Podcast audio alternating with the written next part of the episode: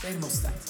Jedinečný podcast nahliadajúci za oponu kultúry z pohľadu umelcov, osobností a ľudí pracujúcich v kreatívnom priemysle. Aký je ich pohľad na momentálnu dobu a ich kreatívny proces v umení?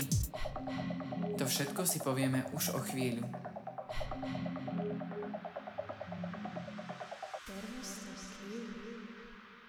Ahojte, vítajte všetci pri našom ďalšom dieli Thermostat Q.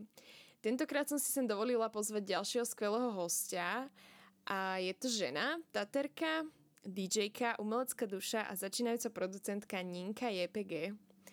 Ahoj, vítame ťa u nás. Ahoj, ahoj, ďakujem za pozvanie. A my sme radi, že si ho prijala. No, ja by som začala takto hneď. Ty vlastne sa venuješ tetovaniu a vizuálnej tvorbe alebo ilustrácii. No, moja prvá otázka bude smerovať teda k tomuto. Ako si sa k tomu dostala? No, ono to vlastne začalo asi už keď som bola, že úplne, úplne malé dieťa, že v podstate som sledovala hrozne veľa rôznych kreslených rozprávok, asi ako každý. A niekedy v tom veku som začala zabrdať aj do takých tých už anime, rôznych vecí, ktoré sa u nás vysielali našťastie, väčšinou z rakúskych zdrojov a potom neskôr už akože aj u nás. A strašne ma to chytilo a hneď som si musela kresliť všetky anime postavičky, ktoré proste som videla. A vždy to boli proste baby a strašne Neviem, tak ma to uchvatilo proste, že som si potom kreslila rôzne takéto akože anime-ish dievčatá v podstate, že do dospelosti. A vôbec som ne- nekreslila nikdy nič iné. Priznám sa až do bodu, že som to pocitila možno, že ako nejaký taký problém, že možno ma to obmedzuje, že neviem ako keby z tej témy vybočiť. A potom som mala tú cestu takú trocha klúkatú, lebo som chcela ísť na umeleckú strednú školu na Šupku do Bratislavy, kde ma síce zobrali, ale moja mamina sa rozhodla, že gymnázium bude pre mňa lepšia voľba. Čo akože s tým nesúhlasím, ale už to, je, už to je za mnou, takže akože v pohode, zmierila som sa s tým. Potom som chcela ísť na Vešovu, na, ktorý som, na ktoré som proste nemala skillset. A chvíľu som bola taká, že fú, že tak asi to není pre mňa proste to umenie, že tak ne, proste na jednu školu som nešla, lebo hento, na druhú školu som nešla, lebo hento a že bla bla bla bla. A išla som nakoniec študovať prekladateľstvo s tým, že vždy som sa proste venovala angličtine, akože v podstate celkom dosť, že som ju aj vyučovala a tak ďalej. No ale dopadlo to na tom prekladateľstvo tak, že som e, v treťom ročníku, keď som písala bakalárku, zažila takú ako keby, nazvala by som to nejakú akože krízu identity, hej, keď som si uvedomila, že to prekladateľstvo a to literatúra, to je síce krásne, vznešené a tak ďalej, ale že v podstate to, po čom ja najviac túžim, je to vizuálne. Že proste ja potrebujem tvoriť proste veci, ktoré, na ktoré sa dá pozerať, lebo že to je proste spôsob, akým ja svetu rozumiem najlepšie. A proste rozmýšľala som chvíľu aj nad tým, že čo to bude, neviem, nevedela som, že ako sa posunúť, rozmýšľala som, že by som mohla robiť proste grafický dizajn proste pre nejaké reklamné agentúry a tak ďalej. A potom jedného dňa, ja neviem, ako keby ty kokos z čistá jasná, hej, som sa zobudila a bola som taká, že ja budem tetovať. Tak som prišla za mamou, že mama, ja budem tetovať. Ona, že dobre, ja, že dobre. A potom som nič preto samozrejme nerobila, lebo to je akože mňa také celkom klasika, že poviem, že, sa bude diať a potom sa vlastne nič nedieje. No ale hovorila som o tom, a to akože mi zabezpečilo v podstate to, že mi jeden kamarát teda povedal, že dobre Nina, tak ma teda potetuj, že ja ti poviem, čo máš robiť. A tak som mu spravila, že prvý, prvé svoje handpovkové kerky. A začala som si to dávať na Instagram. A ľudia mi začali písať, väčšinou to boli, že moji akože blízki kamaráti, že wow, že Nina, že ty tetuješ, že aj ja chcem. A tetovala som zadarmo a potom som si povedala, že hm, čo keby som si vypýtala za to tetovanie nejakú dvacku, že, že konec koncov mňa tie materiály stoja nejaké peniaze, stojí ma to nejaký čas a tak ďalej. No a proste jedno s druhým už to robím 3 roky a dnes ma to živí, takže tak. Čiže vlastne toto bola nejaká tvoja cesta od kresby k tetovaniu. Áno, áno, áno. S tým, že to začalo pri anime, potom som sa tvarila, že to není anime a teraz si myslím, že zase sa tak ako keby začínam prikláňať k takým motivom, že no teraz si idem tie víly celkom, takže tak. Takže tak, ale vždy tam proste si myslím, že tá dominanta budú tie baby, neviem sa toho vzdať, no. A ty vlastne všetko, čo nakreslíš, tak tetuješ, alebo to je vyslovene také, že robíš aj také, že site, že to je vyslovene, že vizuálna tvorba a teraz, že toto netetujem. Toto je proste len moja akože expression a prezentujem sa tým. Mm, ono akože tým, že v podstate uh, ja som celý život kreslila, že ceruskou, že to bola proste, že um, moje primárne médium. A potom v nejakom bode ja ani neviem proste, ako to začalo, že som si začala kresliť tými proste čiernymi fixkami a že sa to stalo v podstate tým primárnym médium, ktorým robím veci, tak tieto veci sa dajú ľahko proste preložiť aj do toho média, že sa to teda dá aj vytetovať. Ale teda uh, on the side si niečo aj namalujem a tak ďalej, alebo niečo, že iba tak nakreslím. Ale väčšinou sa kresbe venujem skôr takým, v takom nejakom akože rozmere, že sa snažím si kresliť nejaké štúdie, hej, že, že, robím veci, že robím veci ceruskou skôr preto, aby ma to niekam posunulo technicky, ako nejaká, skôr ako nejako, nejaká umelecká proste expresia. Ale neviem, teraz som zase začala trochu zabrdať do tej malby a celkom ma to baví, len eh, je to také Andy Wording, vieš, keď do niečoho dáš proste, dajme tomu, ja neviem, nechcem proste preháňať, tak eh, vymyslím si, hej, že do nejakej malbičky dám, že dajme tomu, že 12 až 15 hodín a nezarobí mi to žiadne peniaze, vieš, a potom si nakreslím niečo, čo mi trvá proste, že dajme tomu, že 2 hodiny a viem to niekomu proste vytetovať a tým pádom ma to vie uživiť, hej. Čiže snažím sa tam niekde asi nájsť taký ten stred toho, že čo ma uživí a čo ma baví, takže tak. No jasné, akože to po tejto stránke v dnešnej dobe je veľmi ťažké si to nejak to akože sklobiť, ale je to super, že ťa to dokáže takto živiť, že si sa to v podstate dostala takouto cestou až k tomu. To je úplne, že obdivuhodné, akože fakt klobúk dole. Lebo mňa to vždy fascinovalo. Ja som kreslila, keď som bola menšia, ale nikdy som nebola na tom až tak, že by som sa k tomu nejak akože vyslovene inklinovala a vrátila, že skôr to bola vždy tá hudba a nebolo to, ale mňa to strašne fascinuje aj to, že tetovať, lebo pre mňa to je fakt, že to keď si dáš vytetovať, to už proste dole nedáš, hej, že ja to proste obdivujem, ale nemám na to odvahu si to dať. Vieš čo, ja som tiež bola taká, že nemala, som proste podľa mňa na to odvahu a bola som, mala som také obdobie, keď som veľmi chcela tetovania a za tým obdobím potom prišlo obdobie, keď som tetovania nechcela, že vôbec.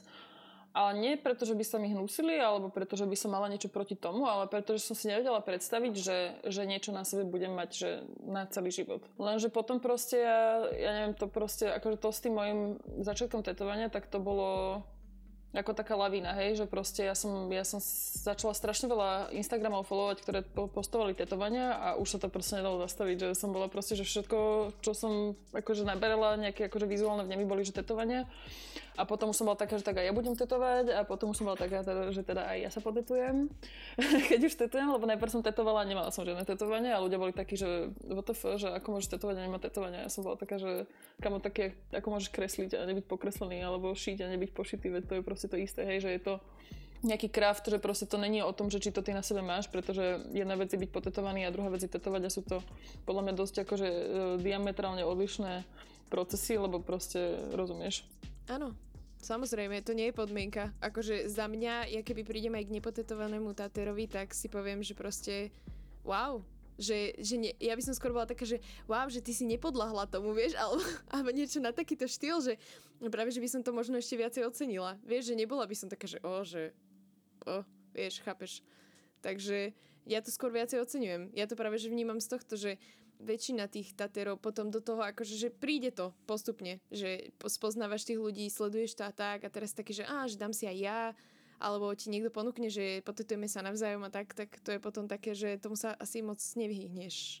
Nie, že by si chcela, ale chápeš, akože musím uznať, že rolu v tomto zohrala aj moja mama, preto, pretože ona veľmi, veľmi protestovala. Akože ona sa tvarila, že so mnou absolútne, že nie je ochotná proste žiť, ak sa potetujem a potom už akože z tých hadok to prešlo už do takého, že ja som jej to proste hovorila, že mami, že proste pozri sa, že ja sa potetujem.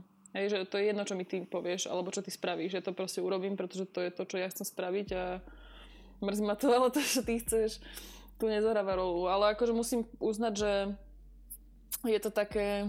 Je to veľmi nakazlivé, no ja som si všimla aj na veľa mojich kamarátoch alebo ľuďoch, čo ma stretnú, že možno nie sme, že kamaráti, kamaráti, vieš, ale proste, že niekto koho ani až tak nepoznám, ale proste, že vieme o sebe. Že ľudia, ktorí sú nepotetovaní, zrazu proste spoznajú Tatera a už zrazu chcú, chcú tetovanie, vieš, že proste možno tým ani predtým nerozmýšľali, ale že je to také lákavé a neviem, no, tak... To tak príde proste. Čo ťa inšpiruje ešte v oblasti tej vizuálnej tvorby, okrem teda tých anime a že kreslíš, teraz si hovorila, že víly, že máš nejaké akože konkrétne inšpirácie, ktoré čerpáš buď nejakých umelcov, alebo, alebo aj zo života niečo? Vieš, tých zdrojov je tak hrozne veľa, že to sa asi ani nedá konkretizovať, ale akože momentálne, čo ma tak akože celkom často na tým rozmýšľam, je taká tá možno otázka toho, že kam, akože dobre, nechcem nejako nadhodnocovať moju tvorbu, hej, ale proste je tam nejaký vplyv toho, že rozmýšľam nad tým, že kam smerujeme proste možno ako ľudstvo, v zmysle, že s nejakým prepojením s technológiou. A začal som si kresliť teraz e, častokrát také veci, hej, že nejaké prepojenie človeka s technológiou a dosť ma inšpiruje Giger, neviem, či poznáš proste typek, ktorý dizajnoval celého Aliena starého. A to v podstate myslím si, že akože tam za to môžu tak trošku aj moji rodičia, lebo my sme mali proste také, také pohľadnice s jeho umením doma, keď som bola úplne malé decko. A to je také strašne, je to hrozne celé také strašne cyber, ale zároveň také vulgárne. A myslím si, že to je proste to, čo ma najviac teraz baví, vieš, že proste veci, ktoré sú cyber a sú vulgárne. A do toho si strašne teraz také prírodné tripy veci, lebo čím som staršia, tak tým veci uvedomujem, že není všetko proste iba cyber, ale že proste, lebo ja som kedy si bola hrozne taká, že iba doma za kompom, vieš, alebo proste keď som išla, že socializovať sa, tak som išla do počítačovej herne sa hrať. Hej, že ja som proste dosť taká, že Teraz už taká nie som, ale dosť dlho som bola taký človek, čo proste veľa, veľa, veľa, veľa času strávil za počítačom. A aj dneska som taký, taká, že proste asi preferujem ten počítač pred reálnym svetom, ak sa smiem priznať. Ale začala som e, v posledné roky vychádzať aj do prírody za dňa, čo nebolo vždy akože pravidlom v mojom živote. Ale teda to, že som e, takýmto nejakým smerom posunul svoj život ma asi aj v tej tvorbe inšpirovalo, že som začala sa akože venovať aj takým prírodnejším motivom, hej. Takže tak. Takže akože myslím si, že tou inšpiráciou je v podstate, že asi život, no chápe, že to, čo, to, čo proste nejako navnímam e, svojimi očami okolo seba. A akože samozrejme, že častokrát proste stačí, že idem ty kokos na Instagram, vieš, že nájdem tam proste milión, milión vecí, lebo tam sú takí umelci niektorí, že fú.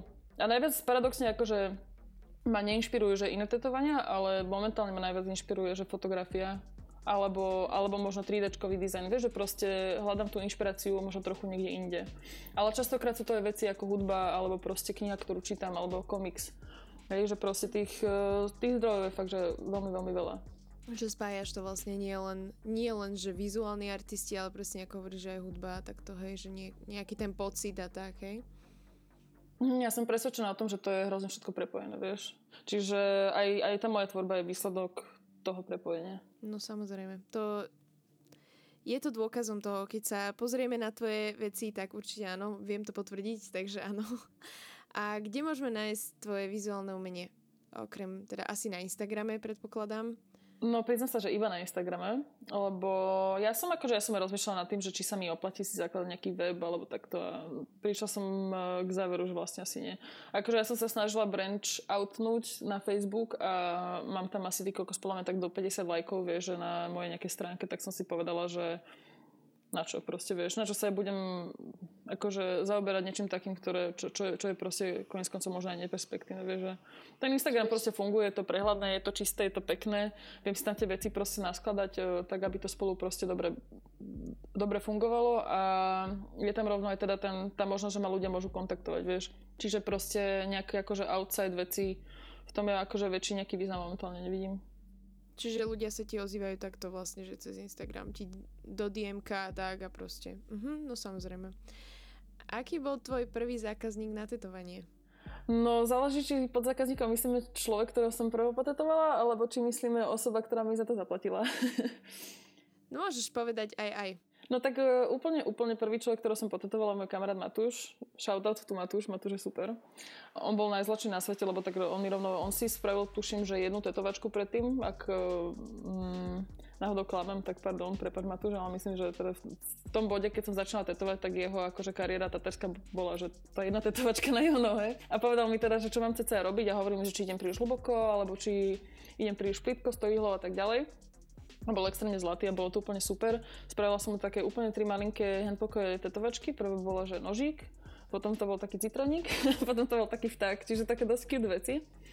No a potom už ani neviem, že kto prišiel, akože z takých ľudí, ktorých som tetovala zadarmo, ale viem, že v nejakom bode mi napísala, že moja e, bývalá spolužečka zo strednej a moja kamarátka Jarka, že, že ona by teda chcela tiež tetovačku a to bola teda tá osoba, ktorá som povedala, že počúva Jarka, že čo keby si mi dala dvacku. a Jarka, že jasne, že ti dám dvacku. A ja, že dobre, super. Tak tady som robila také srdce anatomické a fú, s tým sme sa teda veľmi potrapili. Akože to tetovanie má podľa mňa, že možno 6 cm, ale trvalo to v hodiny kamo hodiny. Že teraz by som to spravila proste, že za len také tetovanie by som spravila že do hodiny, hej, a vtedy sme to robili podľa mňa, že aj 4-5 hodín. No jasné, veď to si akože kvázi však vždycky, keď začínaš, tak uh, to trvá. dá sa povedať, že úplne v každej veci, či je to tvorba hudby, alebo je to toto, alebo tak, tak vždy tie začiatky sú také nadlhšie, ale keď človek vytrvá, tak to stojí za to. Takže, takže hej, no. Vieš nám opísať, ako funguje proces personalizovaného tetovania u teba? Že nejaké konzultácie s klientom pred tým tetovaním a tak? Akože ja sa priznám, že ja som taká, že ja nie, nie veľmi rada sa stretávam s ľuďmi, pokiaľ nemusím. Hej, čiže, čiže u mňa tie konzultácie prebiehajú väčšinou cez tie správy. Prípadne, keď niekto veľmi, veľmi chce mi povedať, čo má na srdci, tak mu poviem, že mi nech mi nahral hlasovku. Čiže akože konzultácie ja sa snažím skôr neposkytovať, ale keby prišlo na lamanie chleba, hej, a potreboval by niekto také tetovanie, ktoré si vyžaduje konzultáciu, tak uh, by som s tým nemala problém. Ale vzhľadom na to, že ja robím také tetovania, ktoré sa väčšinou zmestia do nejakých 15 cm, tak ja v tom asi tak úplne nevidím význam. Ale skrátka to prebieha tak, že mi človek napíše, že čo chce. Uh, inak veľakrát sa ľudia pýtajú, že či robím takéto, že custom tetovanie čo hm, samozrejme, že robím, lebo tak to je podľa mňa tak polovička veci, ktoré robím, hej, že proste ľudia si niečo vymyslia, alebo častokrát niečo vidia, nejaký obrazok a chceli by niečo podobné tak e, ja sa vždy snažím samozrejme do toho dať nejaký kúsok seba. A väčšinou teda záleží od toho, že čo človek chce. No vždy niečo nakreslím sama a častokrát to robím tak, že rovno donesem návrh rovno na mieste. To je dosť taký tatarský úzus, si myslím. Proste tým sa ten tatar akože vyhne tomu, že by musel robiť veľa, veľa prerábať. Hej, že keď tí ľudia majú veľa času na rozmýšľanie, tak potom majú veľa času na ďalšie vymýšľanie a keď človeku poviem, že no nemôžem ti to ukázať predtým, lebo tak a tak, tak proste väčšinou to akceptujú a keď to neakceptujú, tak e, Samozrejme, že keď je to nejaký návrh, ktorý by som chcela robiť a tí ľudia sa nevedia zmieriť s tým, že by ho neuvideli, neuvideli predtým, tak ja im ho nakreslím dopredu, ale väčšinou sa snažím tomu vyhybať a musím priznať, že do veľkej miery je za to zodpovedné aj to, že o, ja som obrovský prokrastinátor, hej, takže pre mňa si spraviť niečo dopredu, to je skôr zázrak ako pravidlo. Takže vlastne tí ľudia, keď už prídu na lámanie chleba, že idú na to tetovanie, tak keď to donesieš, tak už sú takí, že no dobre, tak mi to vytetuj, hej. Akože keď tam chcú niečo zmeniť, tak ja im to zmením, lenže 99% prípadov, keď ja im to ukážem, tak sú s tým v pohode, hej, lebo tí ľudia idú s tým do toho, že oni už videli to proste moje dielo, dajme tomu, hej, že tie moje veci, ktoré sú na Instagrame, tým pádom oni vedia, čo majú čakať. Tam je tým pádom podľa mňa aj celkom malý priestor na nejaké sklamanie. No jasné, lebo tak vyberajú si, oslovia ťa na základe tvojej práce, ktorú už máš za sebou. Čiže logicky sa im páči tvoj štýl, takže by tam, tam ne, ne vzniká žiadny problém. Chápem. No jasné. Podeliš sa s nami o nejaké zaujímavé story z tvojich tetovacích session? Máš nejaké sessions, máš nejaké zaujímavé historky? Niečo, čo sa ti stalo a není to úplne obvyklé a utkvelo ti to v pamäti? Musím priznať, že môj tatarský život je celkom asi normálny, ale raz sa mi stala taká zaujímavá vec, že ku mne prišla taká slečna a chcela vlastne jedno tetovanie a potom za mnou prišla s tým, že ona chce dve tetovanie, ale že to chce, že za to druhé tetovanie sa zaplatí 10 eur. ja som bola taká, že čo, že to asi nedám, proste, že to nedávam a normálne odišla. A ja som bola taká, že dobre, vieš, že my už sme proste mali dohodnutý čas, ja som tam sedela so všetkým prekresleným, pripraveným a ona prišla a toto tam začala robiť, tak ja, že no tak, neviem, tak asi choď preč. Chápeš, takže to je, to je jediné, čo mi napadá. Takže ti povedala, že proste, že to nechce a odišla preč. No hej, povedala, že keď proste nemám mať dve tetovania s tým, že to druhé, ktoré bude akože rovnako veľké ako to prvé, bude iba za 10 eur, tak tým pádom nechce ani jedno a ja som im povedala, že tak v tom prípade asi spolu nemáme moc o čom, no. Ale raz sa mi stalo, tuším, že niekto chcel nejaký chalan taký, ktorý vyzeral, že celkom akože zjavne pod 18 rokov, akože ja neviem, nie som nejaký, že uh, majster v odhadovaní veku ľudí podľa ich Instagramu, ale akože dala by som ruku do ohňa za to, že mal maximálne tých 18 a on chcel uh, na Hanky uh, kapslokom vytetovať, že trap life tak to som mu povedala, že tak to vôbec, že za to, je zodpovedné určite nebude. Fakt, že som mu povedala, že proste, ak som si niečím istá, tak to je to, že toto jedného dňa asi olutuje a že ja sa to nechcem zúčastňovať. Akože stávajú sa mi takéto vtipné veci, lenže problém je ten, že uh, ja mám dosť zlú pamäť, takže ja tak väčšinu zabudnem, vieš. Pohode, jasne. Nie, ale to by asi vážne olutoval. To súhlasím s tebou, že to fakt akože niekedy si tieto veci si podľa mňa treba premyslieť, tak ako sme si povedali, že je to na celý život, tak asi treba vedieť a mať v hlave ten taký ten bod, že áno, idem si to dať a som s tým OK, že toto budem nosiť celý život na sebe, takže určite áno. No, máš radšej, keď ti niekto zdá nejaký zadaný návrh alebo inšpiráciu, alebo skôr je pre teba lepšie, keď máš takú voľnú ruku? Takto, keď niekto mi chce voľnú ruku, tak mu väčšinou poviem, že uh, ju nechcem. Neviem to lepšie povedať, proste ja skôr fungujem fakt tak, že ja si robím proste tie fleše a ak odo mňa niekto chce niečo nakresliť, tak čím viac mi proste povie k tomu, že čo by to malo byť, tak tým som šťastnejšia.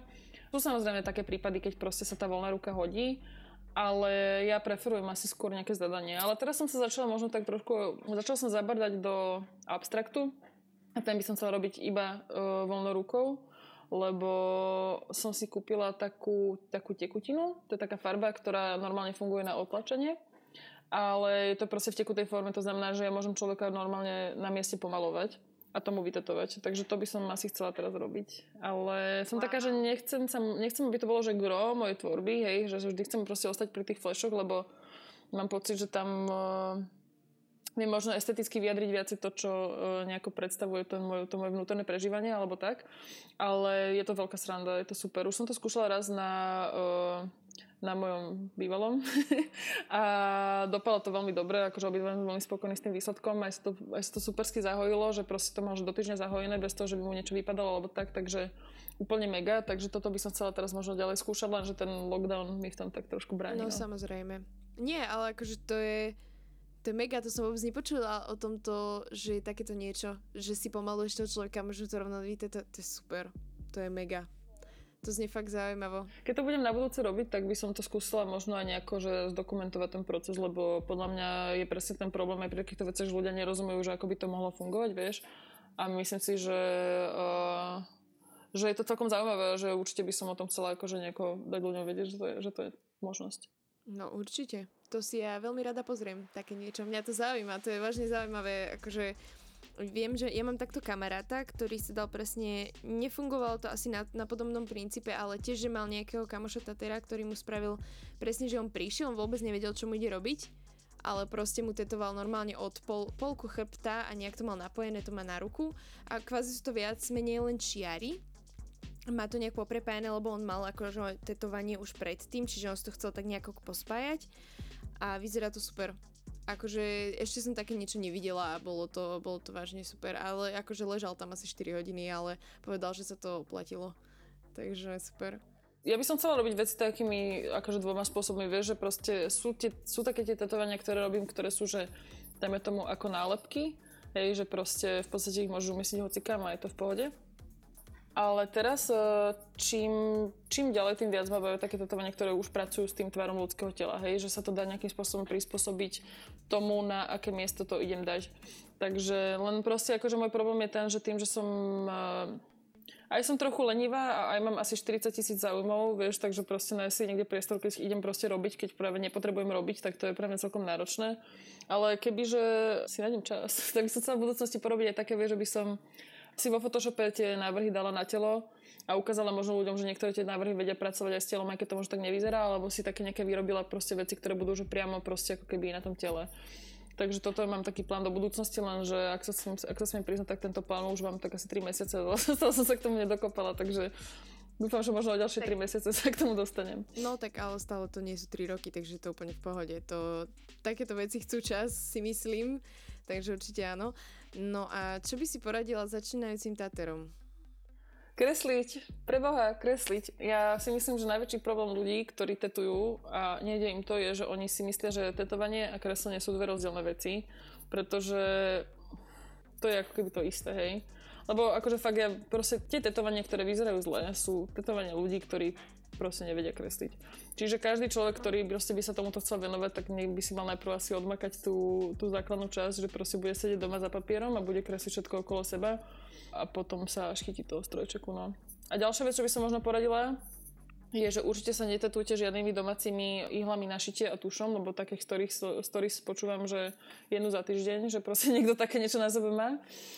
A aby sa ľudia vyhýbali lacným strojčekom lebo to môže byť narobiť podľa mňa viacej šarapaty ako osohu. Takže tak. No, tak to je kontakt s kožou, respektíve ideš pod kožu, takže tam si nemôžeš čo.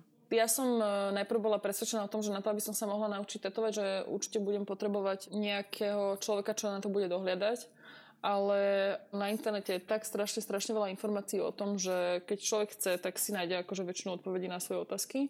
Ale čo bola možno moja chyba, bola, tá, bola to, že som možno ako keby podcenila tú komplexnosť toho, toho celého. Na začiatku, keď som si kúpila strojček, že som si myslela, že lebo ja som robila 1,5 roka iba handpoke a mala som teda pocit, že ja už tej koži rozumiem a že viem proste, čo mám robiť ako a išla som do, so strojčekom do toho tak, že som bola presvedčená o tom, že ja viem úplne, čo robím a zistila som vlastne, že to je, že sa mi otvoril v podstate úplne nový svet a že ten sa musím, že ten proste potrebuje no minimálne rovnaké množstvo času na naučenie sa, ak nie ešte dlhšie ako handpoke. Lebo je to komplikovanejšie, je tam viacej možností, takže to proste jedno s druhým uh, samozrejme vyžaduje aj viacej času na nejaké zlepšovanie sa. A ty si trénovala aj tak, lebo viem, že existujú také možnosti, že si kúpiš vlastne tú umelú kožu a môžeš aj na tom trénovať. Je to podľa teba akože v pohode, alebo aký máš na to ty pohľad? Ja sa priznám, že ja som si umelú kožu kúpila raz a doteraz som sa ani raz nechytila. ja som, ja som, eh, keď som sa učila tetovať že ten handpoke, tak to bolo rovno na človeku, takže ja som, potom keď som si kúpila ten strojček, tak myslím, že ešte v ten deň som eh, našu kamošku tetovala, ale akože najprv som tetovala banán, alebo dva banány. a potom som bola taká, že, hm, že toto je v pohode, že poď sem, že spravím ti kerku. Tak som spravila kerku, akože bolo to asi 40 krát ťažšie ako potetovať banán. Prísam asi miliardu krát, ale akože hm, prežiť prežila. Tá tetovačka neviem, ako vyzerá, lebo už nie sme v kontakte, lebo sa odsťahovala preč. Ale potom som vlastne spravila takú vec, že som dávala tetovačky za dobrovoľný príspevok. To bolo celkom akože dobrodružstvo, to musím priznať, lebo niektorí ľudia ti dajú za tetovačku hodnú proste, dajme tomu, že 60-70 eur ti za dajú proste 6 eur a iba pozera, že dobre. Ale akože povedala som si, že dobre, tak vymyslel som si tento model ja sama, že konec koncov ja nemôžem tých, eh, tých, tých ľudí za to obviňovať, že to, že to nejakým spôsobom zneužijú, ale akože no. Ale tým pádom som bola taká, že vlastne som uh, sa cítila v pohode s tým, že vieš, že aj keby, že náhodou niečo proste pokazím, že to vypadne, alebo proste zjazví sa to alebo takto, akože mrzí ma to, že to takto hnusne poviem, ale bola som taká, že proste, ja som išla do toho s tým, že proste ja mám strojček, ktorý som v živote predtým nepoužívala, teda okrem toho bananu a a tie moje kamarátky a že keď chcete, tak poďte, keď nechcete, tak nepoďte a to bola pre mňa super akože uh, learning experience v tomto smere, že proste som si mohla oskúšať ten strojček v podstate na rôznych kožiach a pri rôznych motivoch a a potom už v podstate, keď som sa, cíti, keď som sa začala cítiť dostatočne sebaisto na to, aby to už nebolo iba ten dobrovoľňač, tak, e, tak už som plne začala tetovať iba strojčekom. No jasné. Akože zaujímavý, zaujímavý nápad. že takto prísť, hej, akože... Ale je, je, to, je to cesta. No je to určitý spôsob, ako v podstate nalákať ľudí a mať rôzne typy kože, lebo však toto ja vôbec akože neviem, že, že ako toto funguje a odskúšať si naozaj pri rôznych veľkostiach alebo teda motivoch, zakriveniach a podobne na rôznych miestach, takže áno, určite súhlasím. Ja by som teraz trošku prešla od tetovania k hudbe, lebo ty sa venuješ nielen tetovaniam, no ty na svojich sociálnych sieťach zdieľaš aj svoje DJ sety. Ako si sa dostala k tomu, že vlastne si chcela začať hrávať, alebo si začala hrávať? Neviem ani, že vlastne, že kedy to celé začalo, hej, lebo akože možno preskočím trochu dopredu, ale že samotnú tú dj konzolu ja vlastním od augusta, čiže ono to netrvá nejako veľmi dlho tá akože samotná činnosť. Ale tá túžba to robiť, alebo nejakým spôsobom že zabrdať e, do hudby tu bola, že veľmi dlho. A túžba konkrétne sa venovať e, DJingu začala, keď, som, e, keď sme začali s mojim bratom a s mojim najlepším kamarátom chodiť na rôzne akože technoakcie tuto v Bratislave.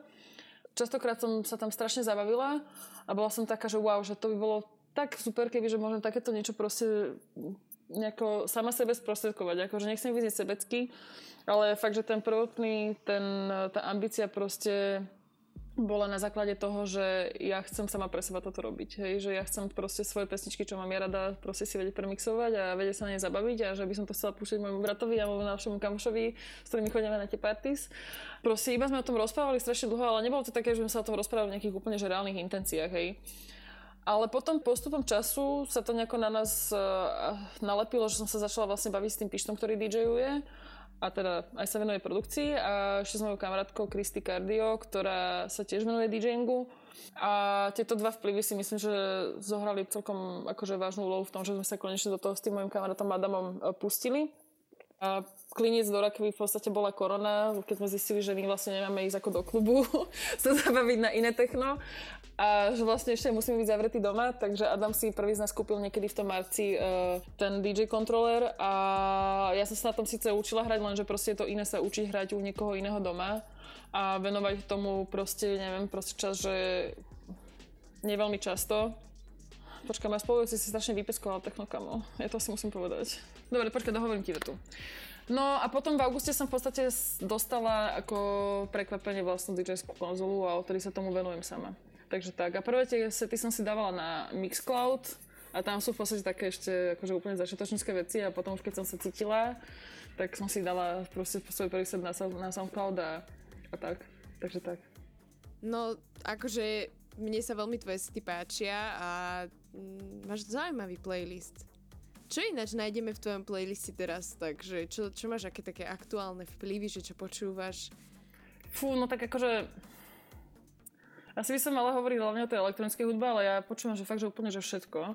Ale myslím si, že tak akože môj posledný možno, že rok a pol, no hlavne to techno, samozrejme, ale v poslednej dobe som zažila taký jungle revival, keď som mala možno tak 13-14, tak som počúvala jungle a potom uh, ma to nejako upustilo, lebo však potom som počula dramače a potom som počula už ani neviem vlastne čo, lebo však proste to už bolo 10 rokov dozadu. Ale teraz zažívam veľký jungle revival, lebo proste to je pre mňa taký žaner, že ja to proste milujem. Len problém je v tom, že neviem nájsť proste veľa takých že dobrých trackov.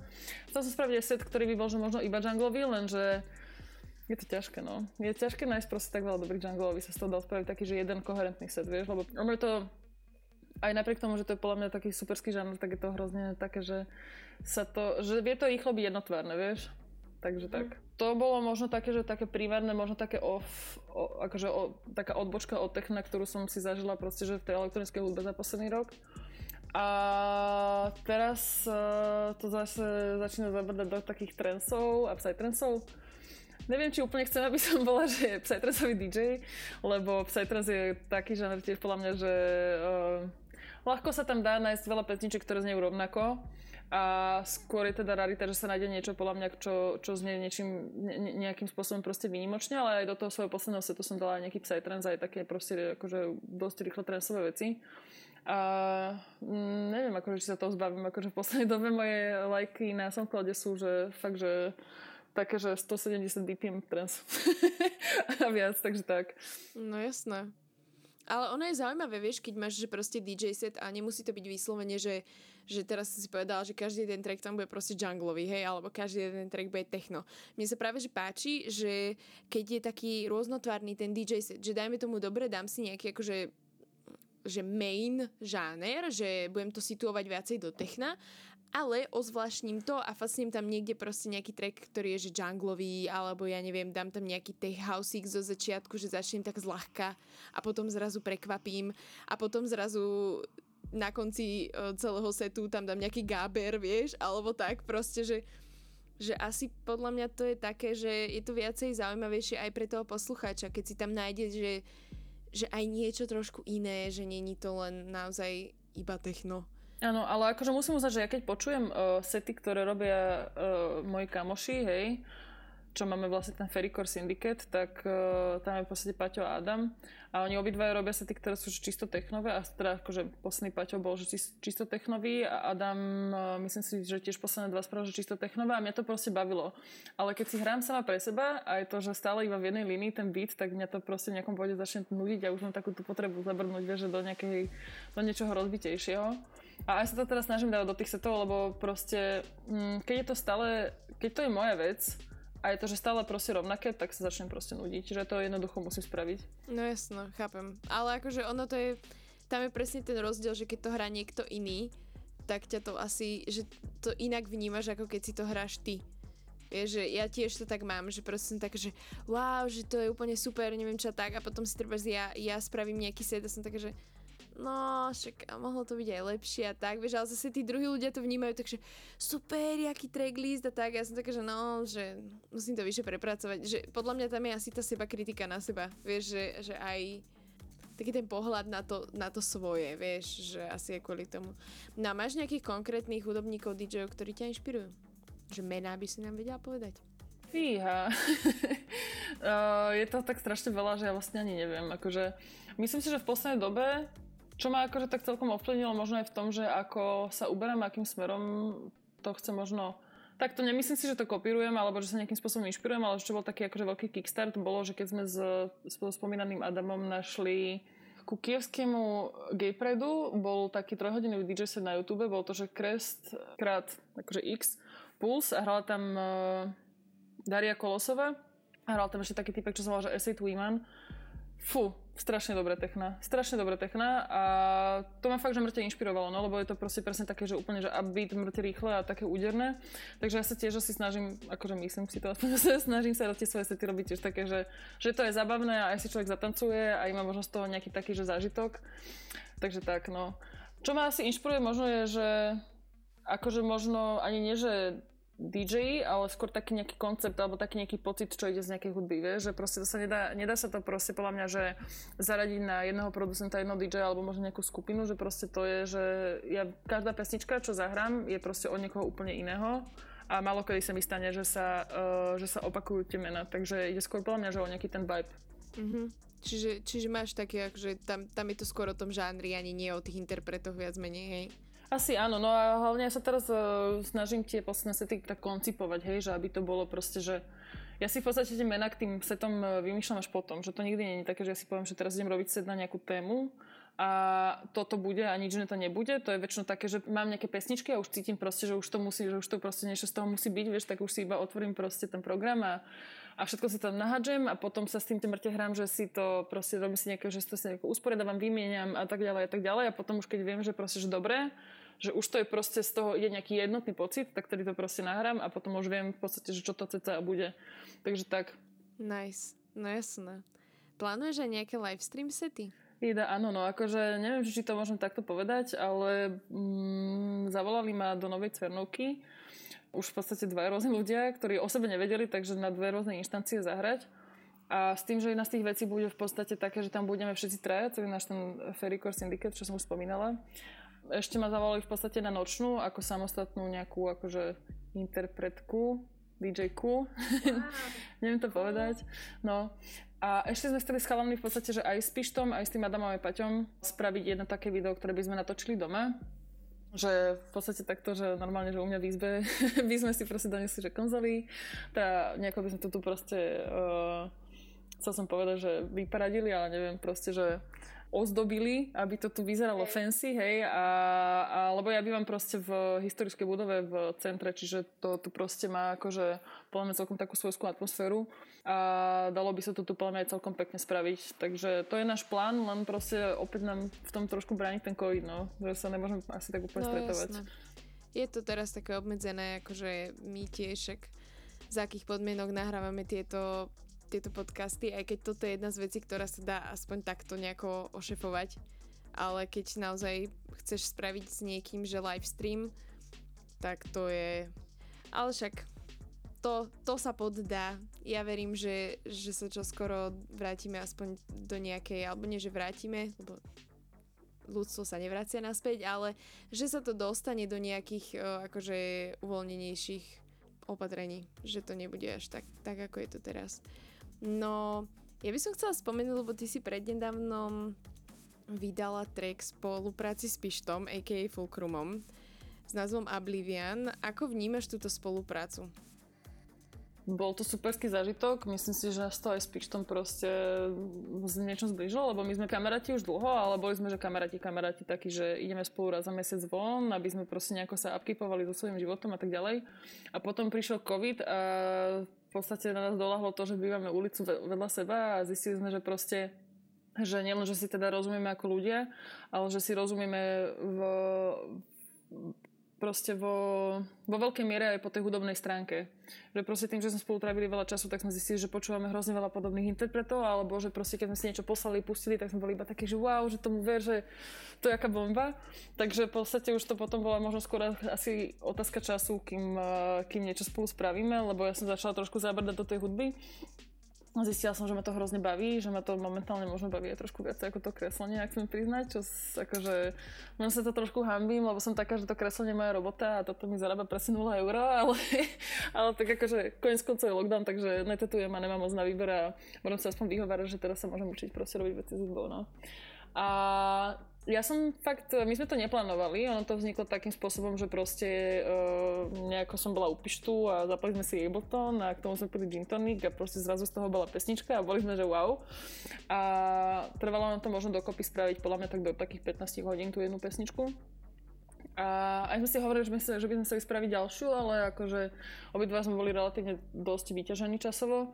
Takže ak sa nejakú ďalšiu spraví podarí, tak to bude asi až o nejaký čas ale naučilo ma to hrozne veľa a chcem sa tomu asi ešte trošku povenovať, ale nesem nič slubovať ešte. No jasné, budeme sa na to určite tešiť, lebo naozaj akože to sa vám podarilo a spontánne veci sú vždycky nejak najlepšie a vždy z toho vzniknú a najlepšie výstupy. Na máš niekoho, s kým by si chcela ešte v budúcnosti spolupracovať, teda okrem Pištu? Nejakého takého interpreta, že treba si, ja neviem, aj DJ že by si si s ním zahrala B2B alebo tak? Mm, tak akože ja sa priznám, že možno na to nazrám tak obmedzenie, ale pre mňa sú ako v tomto najinšpiratívnejší ľudia asi tí ľudia, ktorí sú možno, že priamo, že ľudia, ktorí sú medzi mojimi najlepšími kamošmi, čiže zase spomínaný Adam, a.k.a. Lemon Whore a tá Christy Cardio, tak s ňou by som si mŕte zahrala, ale tak my to akože aj tak robíme trošku, že si tu tak u mňa v izbe vieš, takže, takže akože oficiálne sa to ešte nestalo možno pre nejakými ľuďmi, ale robíme to v podstate, že v kuse. Ale Neviem, že či aj akože niekomu tak nejak akože producensky vzliadam, že by som si myslela, že by, že, že by bolo dobre spolu spolupracovať. Vieš, ja si, ja si možno myslím, že pre mňa teraz najlepšia cesta by bola, keby, že tie veci robím skôr sama, hlavne čo sa týka tej produkcie, aby som našla nejakú tú svoju cestu a ten svoj hlas v tom, v tom zvuku, bez nejakých externých vplyvov. No jasné. Ono, asi ten podpis je naj, najťažšie a zároveň najlepšie, keď ho nájdeš že ten sign. Takže určite áno. A produkuješ teda v Abletone. Ako vnímaš ten proces tej produkcie hudby? Jejda.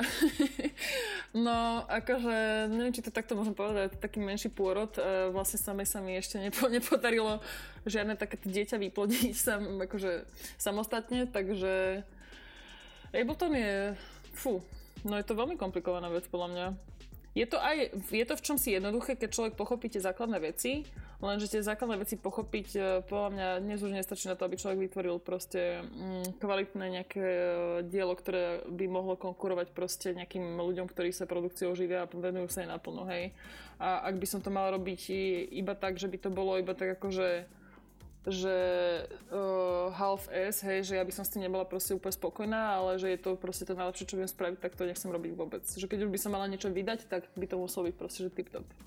Chápem. No jasné, perfekcionista tomu, ale akože ja tomu úplne rozumiem, lebo ja tiež mám takto rozrobených projektov milión a neviem sa dokopať to proste, že sú tam dobré nápady, je tam nejaké jadro, niekde sa mi podarí práve, že ten nábeh zase, ale neviem to posunúť ďalej, takže je to také, že Dokopy som vydala asi dve veci, aj to je proste z toho jedna nejaká úplne taká vtipná skomolenina hlasoviek od mojej kamarátky, ktorá mala narodeniny. Ja som sa rozhodla, že proste spravím nejaký technotrack a je to strašne jednoduché. Je to hrozne ro a a proste je to vážne také akože taký interný humor, skôr by som povedala, že ani, ani, ani nie na počúvanie pre, pre druhých ľudí, aj keď som mal nejaké ohlasy od, od ľudí, ktorí nevedeli vlastne ani o čo ide, že, že aké to super, že ste vypočuli a že sa im to páčilo, ale, ale akože bola to taká, že vôbec, že to mal byť proste joke a vyslovene darček na rodinám. Takže, ale tak, tak to vznikajú asi najlepšie veci, no, by som povedala. No tak, uh, tak ešte som si rozrobila taký remix Britney, Spears. A to by som chcela, aby bol Jungle, ale neviem to proste dokončiť. Presne mám ten problém, že, že mám proste jadro, mám úplne že najlepšiu eskaláciu všetkého až na to, že proste mám iba ten vrchol a nemám to predtým a nemám to, čo má byť potom. Ja neviem, že ja neviem. Ja neviem, že ja proste neviem, že akože keď ja sa na to pozriem a som taká, že viem, že to není dosť, ale neviem, čo tam, čo tam dať a myslím si, že, že akože problémom je asi aj to, že proste Uh, nemám možno trpezlivosť toľko skúšať veci a zistila, že či to funguje. Že by som najradšej do toho išla ako na hotové, vie, že už viem, kde proste mám stlačiť čo, aby to vydalo taký, taký zvuk a že to by bolo super, lenže no bohužiaľ to s Abletonom funguje presne naopak podľa mňa, že človek musí skúšať a až potom nájde ten správny zvuk, že to proste je to taká cesta. A dosť dlho to akože aspoň podľa mňa treba nájsť e, to, to, to práve orechové, takže myslím si, že na tom toto niekde viazne a potom ešte je problém aj ten, že keď sa dlho, keď niečo ja rozrobím, a to sa týka absolútne, že hociakého, hociakého môjho tvorivého procesu, že nemusí to byť iba hudba, ale keď niečo rozrobím a nedokončím to nejaký, ta, nejaký čas, tak uh, už nie je šanca proste podľa mňa, že už aj keď sa na to pozriem, tak som taká, že I mean, it was cute, but I'm moving on, chápeš, že radšej si rozhovím proste niečo nové. Mm-hmm, áno, ale toto, toto isté má aj napríklad Kristian, že alebo zo začiatku to tak mal, mi hovoril, že, že keď nedorobil ten projekt, ktorý si otvoril a zavrel ho, tak väčšinou skončil v koši. Že už sa k nemu nevrátil. Že pokiaľ nebol ten projekt dorobený, tak aspoň na takých 85%, že fakt tam chýbali úplne že minimálne veci, tak proste ten projekt išiel head.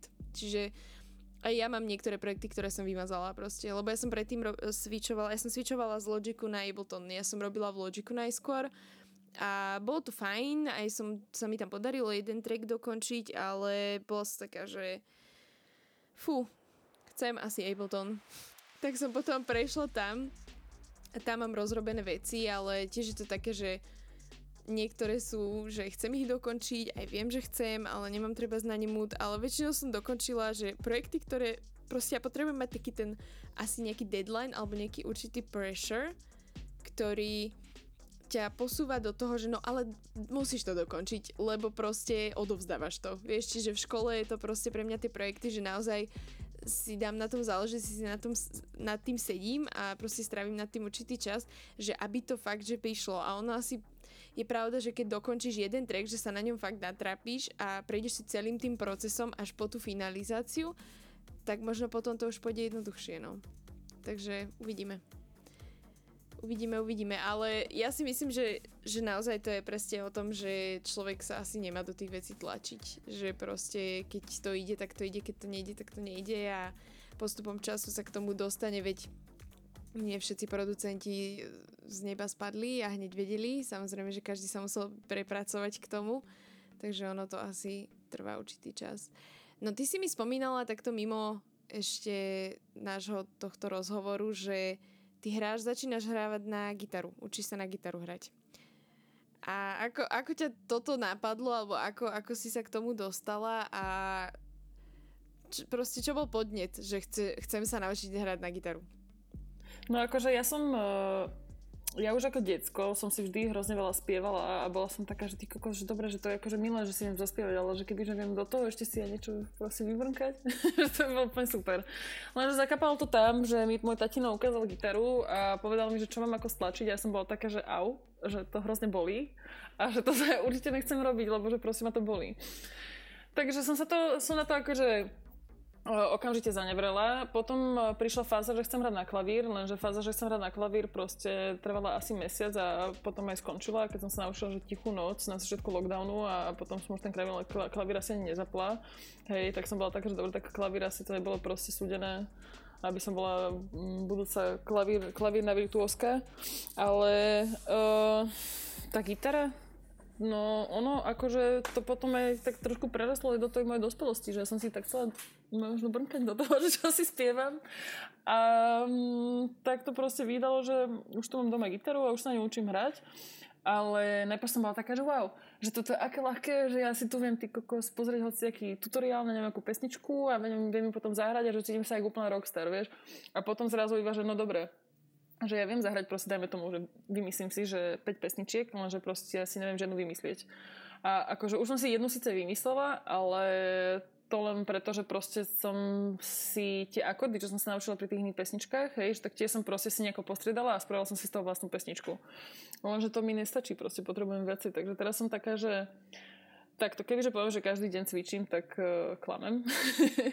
že mala som už také, že dva týždne som sa toho nechytila, ale teraz uh, momentálne som vo fáze, že tak akože aspoň, že každý druhý deň proste aspoň na chvíľočku tú gitaru chytím a, a niečo si tam vybrnkám, keď už proste sa náhodou nič nové nenaučím, tak aspoň proste poskúšam, že uh, to, čo som sa už predtým učila, hej. Mm-hmm. Takže tak, aj to hrozne satisfying, akože ľudia, uh, ak to tu niekto počúva a rozmýšľal ever nad tým, že chce skúsiť nejaký hudobný nástroj, tak nech neváha, že nech to okamžite skúsi, lebo proste ten pocit, čo vie ten hudobný nástroj proste človeku dať, tak to je podľa mňa jedna asi že z takých najviac akože odmenujúcich vecí.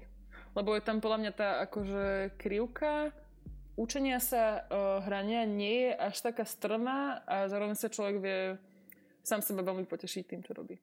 Áno. A hlavne je super, že potom, keď máš taký presne ten satisfying pocit, že ja viem zahrať tú pesničku, ja som sa ju naučil, proste to je úplne super, že, že naozaj, že prichádza, že na to, ako ten nástroj funguje, ako sa rozoznieva a tak, že niekedy, niekedy možno aj stačí, keď si len brnkáš do toho a skúšaš, že čo stlačíš, keď stlačíš, alebo ja neviem, len stupnicu, keď sa naučíš hrať proste. To je úplne, úplne mega, hej, lebo ja akože mám doma akustickú gitaru, ale som si povedala, že začnem teraz sa priznám tiež, že som sa aj asi mesiac nechytila. Takže, takže úplne to chápem, úplne, úplne relatujem tvoje dvojtyžňové proste odlúčenie. Ale hej, keď si každý deň aj, ja neviem, len na 10 minút, že si prehráš to, čo si sa naučil, tak to nezabudneš a potom treba z niekedy máš deň, kedy si povieš, a idem sa naučiť niečo nové, že mám na to chuť a to je super. No, máš nejakú zvláštnu závislosť? Zvláštnu závislosť? Fúha. Ona sa podľa mňa tie zvláštne závislosti dostriedajú, ak sa smiem priznať. Akože momentálne okay. ja som závislá na také veci, že momentálne to asi chleba, že je proste, ja viem, že to si strašne trápne, ale proste ja fakt, že neviem skoro nič iné. Ale neviem, no podľa mňa akože moje zvláštne závislosti sú podľa toho, že čo je momentálne v akcii v Lidli, ty kokos a potom to ide, že posledná vlna je Caprisona, lebo začali v Lidli proste zľavu na Caprisona, tak si kúpim v kuse Caprisona. A zároveň som taká, že vieš, že kúpim si Zero Waste šampón a Zero Waste žiletku a ty kokos potom si kúpim 10 Caprisona a všetky môžem potom tie obaly hodiť do koša a rozmýšľam nad tým proste, že čo som ja za človeka, že I make literally no sense, ale že je to v pohode. A potom moja nová závislosť, a je 90 Day Fiance. Kamo, najlepšia vec na svete, milujem reality shows. Priznám okay. sa, že sa tvarím ako proste high-end intelektuál, ale v mojom srdci som úplne, že white trash a milujem to. Takže tak. Top. A máš aj niečo také, ja neviem, že mm, okrem jedla, alebo také niečo, že, že robíš, neviem, či už je to v hudbe, alebo je to v, uh, pri tetovaní, alebo niečo také? Ale neviem, možno, akože ak hej, tak je to asi niečo také, že čo si neuvedomujem, vieš, že... Ale akože čo sa týka mojich zlých habitov pri tetovaní, tak jeden zo zlých habitov je, že si, že si dám dve kávy a potom tam prídem a som proste, že za rozprávam asi tak, že 45 tisíc slov za sekundu, čo podľa mňa robím síce aj teraz, ale vie to byť ešte horšie. A potom, okay. potom, keď som takáto zrýchlená, tak všetko aj tak zrýchlene robím a mi všetko tak zrýchlene padá. Akože keď zrovna tetujem, tak našťastie mi nič z ruky nepadne, ale než k tomu do, dokopem, keď som takáto, že prekavovaná, tak to je väčšina tragédia. Ale akože našťastie už mám tak uh, sa to nevyznie nejako akože arogantne, ale tak vycvičených zákazníkov, že proste oni chápu, že, že sa stretávajú s človekom, ktorý je asi trochu mimo a že proste sa to zasmejú so mnou a že ma väčšinou nesúdia, hej. Ešte mám na teba takú otázku ohľadom umeleckého priemyslu, že keby si mohla niečo zmeniť v umeleckom priemysle, čo by to bolo? Tak akože takto, ja nechcem nikoho súdiť, ale podľa mňa by sa malo prestať rewardovať umenie, ktoré proste za to nestojí. Tým by som asi úplne začala. Bohužiaľ na to neexistuje jedno meritko, ale proste je na vec, čo ma akože veľmi, hm, myslím si, že veľmi dlho trápi a asi aj každého, kto aspoň má aspoň trochu iný vkus, ako je ten mainstreamový je to, že masové médiá sú absolútne prepchaté vecami, ktoré sú proste jak hudba zo supermarketu, hej, že veci, ktoré sú vyprodukované tak, aby to sa dalo čo najlepšie počúvať ľuďom, ktorí proste nepotrebujú asi rozmýšľať nad tým, čo počúvajú. Tak toto je pre mňa asi jeden z takých akože celoživotných triggerov, ktoré možno úplne nedávam, hej. Ale našťastie uh, som si všimla aspoň, napríklad aj ľudí, ktorí sú mladší odo mňa a chodia ku mňa na tetovanie, že proste dneska už uh, sa tie decka nespoliehajú na to, čo ide v telke a nespoliehajú sa na to, čo ide v rádiu.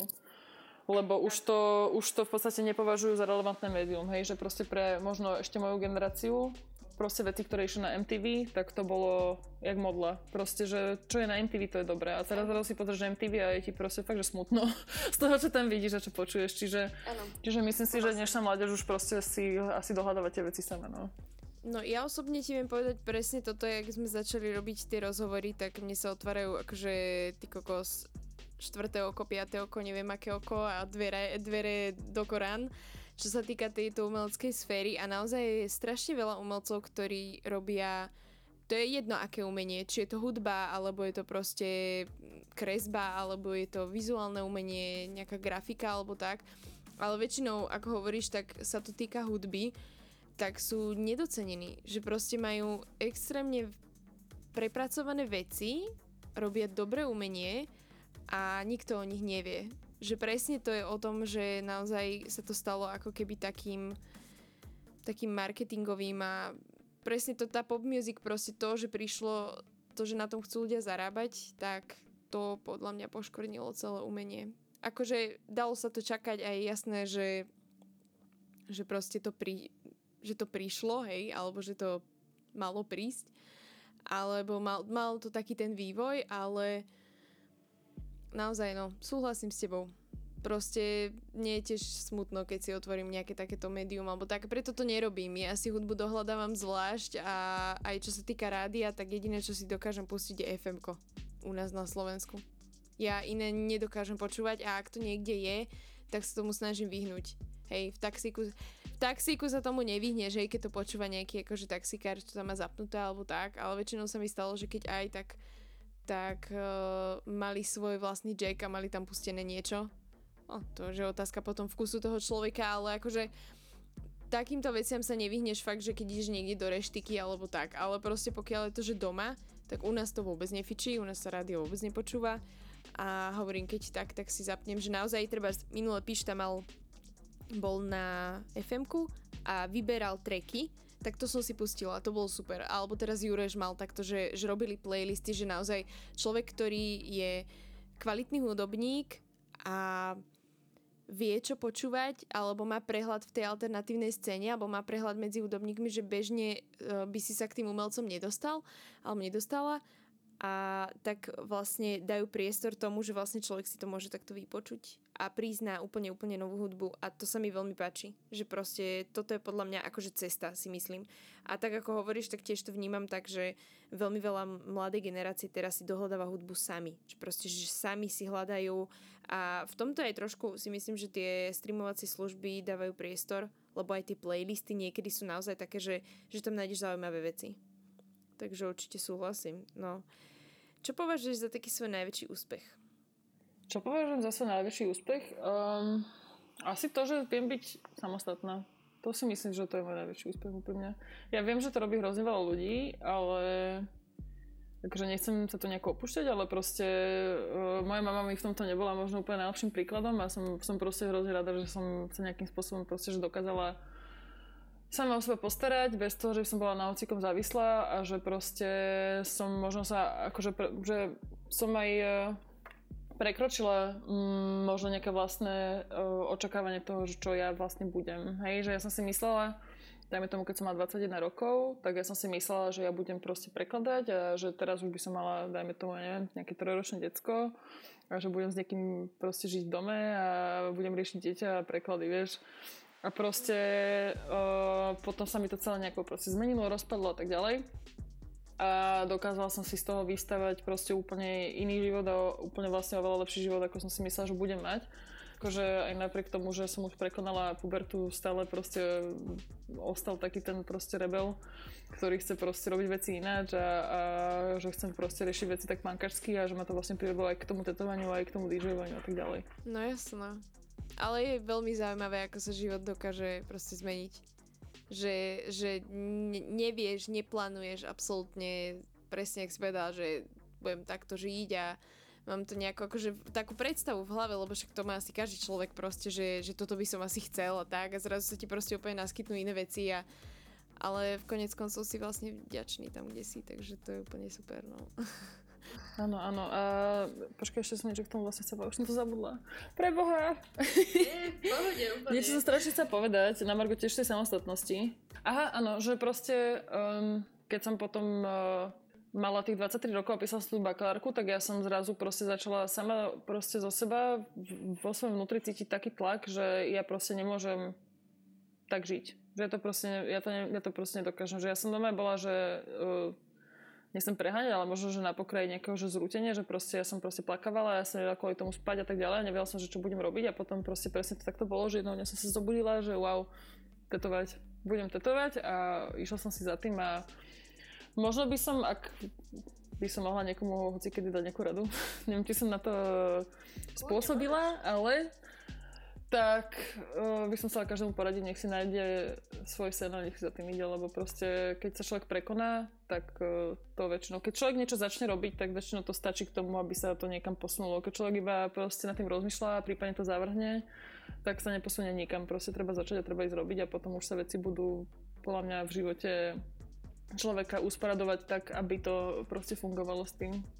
Áno, hýbať v jeho prospech, určite áno. Akože keď to má byť to, čo to máš robiť uh, v živote a baví ťa to, tak sa ti dvere otvárajú sami. Prichádzajú ti ľudia sami a ani nechápeš ako, všetko sa zariedi tak, že nakoniec proste robíš to, čo, to, čo ťa naozaj naplňa. Tá, a myslím si, že to je alfa omega toho nášho života. Presne s tým súhlasím, lebo proste akože ja som presvedčená o tom, že keď človek niečo naozaj chce, naozaj úprimne chce, nie, že si myslí, že to chce a vlastne proste to má na haku, tak do toho investuje tak veľa času a tak veľa energie, že proste sa všetko tomu začne prispôsobovať okolo v jeho živote. A možno to prispôsobenie sa a ten prvotný úspech nepríde proste po dni, ani po mesiaci a možno ani po roku a možno ani po troch, lebo proste niektoré veci, hlavne keď sa bavím o takýchto kreatívnych procesoch a tak ďalej, tak to sú častokrát proste, že roky, roky e, práce a hodín a tréningu a tak ďalej na to, aby z toho vyšlo niečo proste hodnotné, ale treba sa nezdávať a treba si za tým ísť, no. Súhlasím.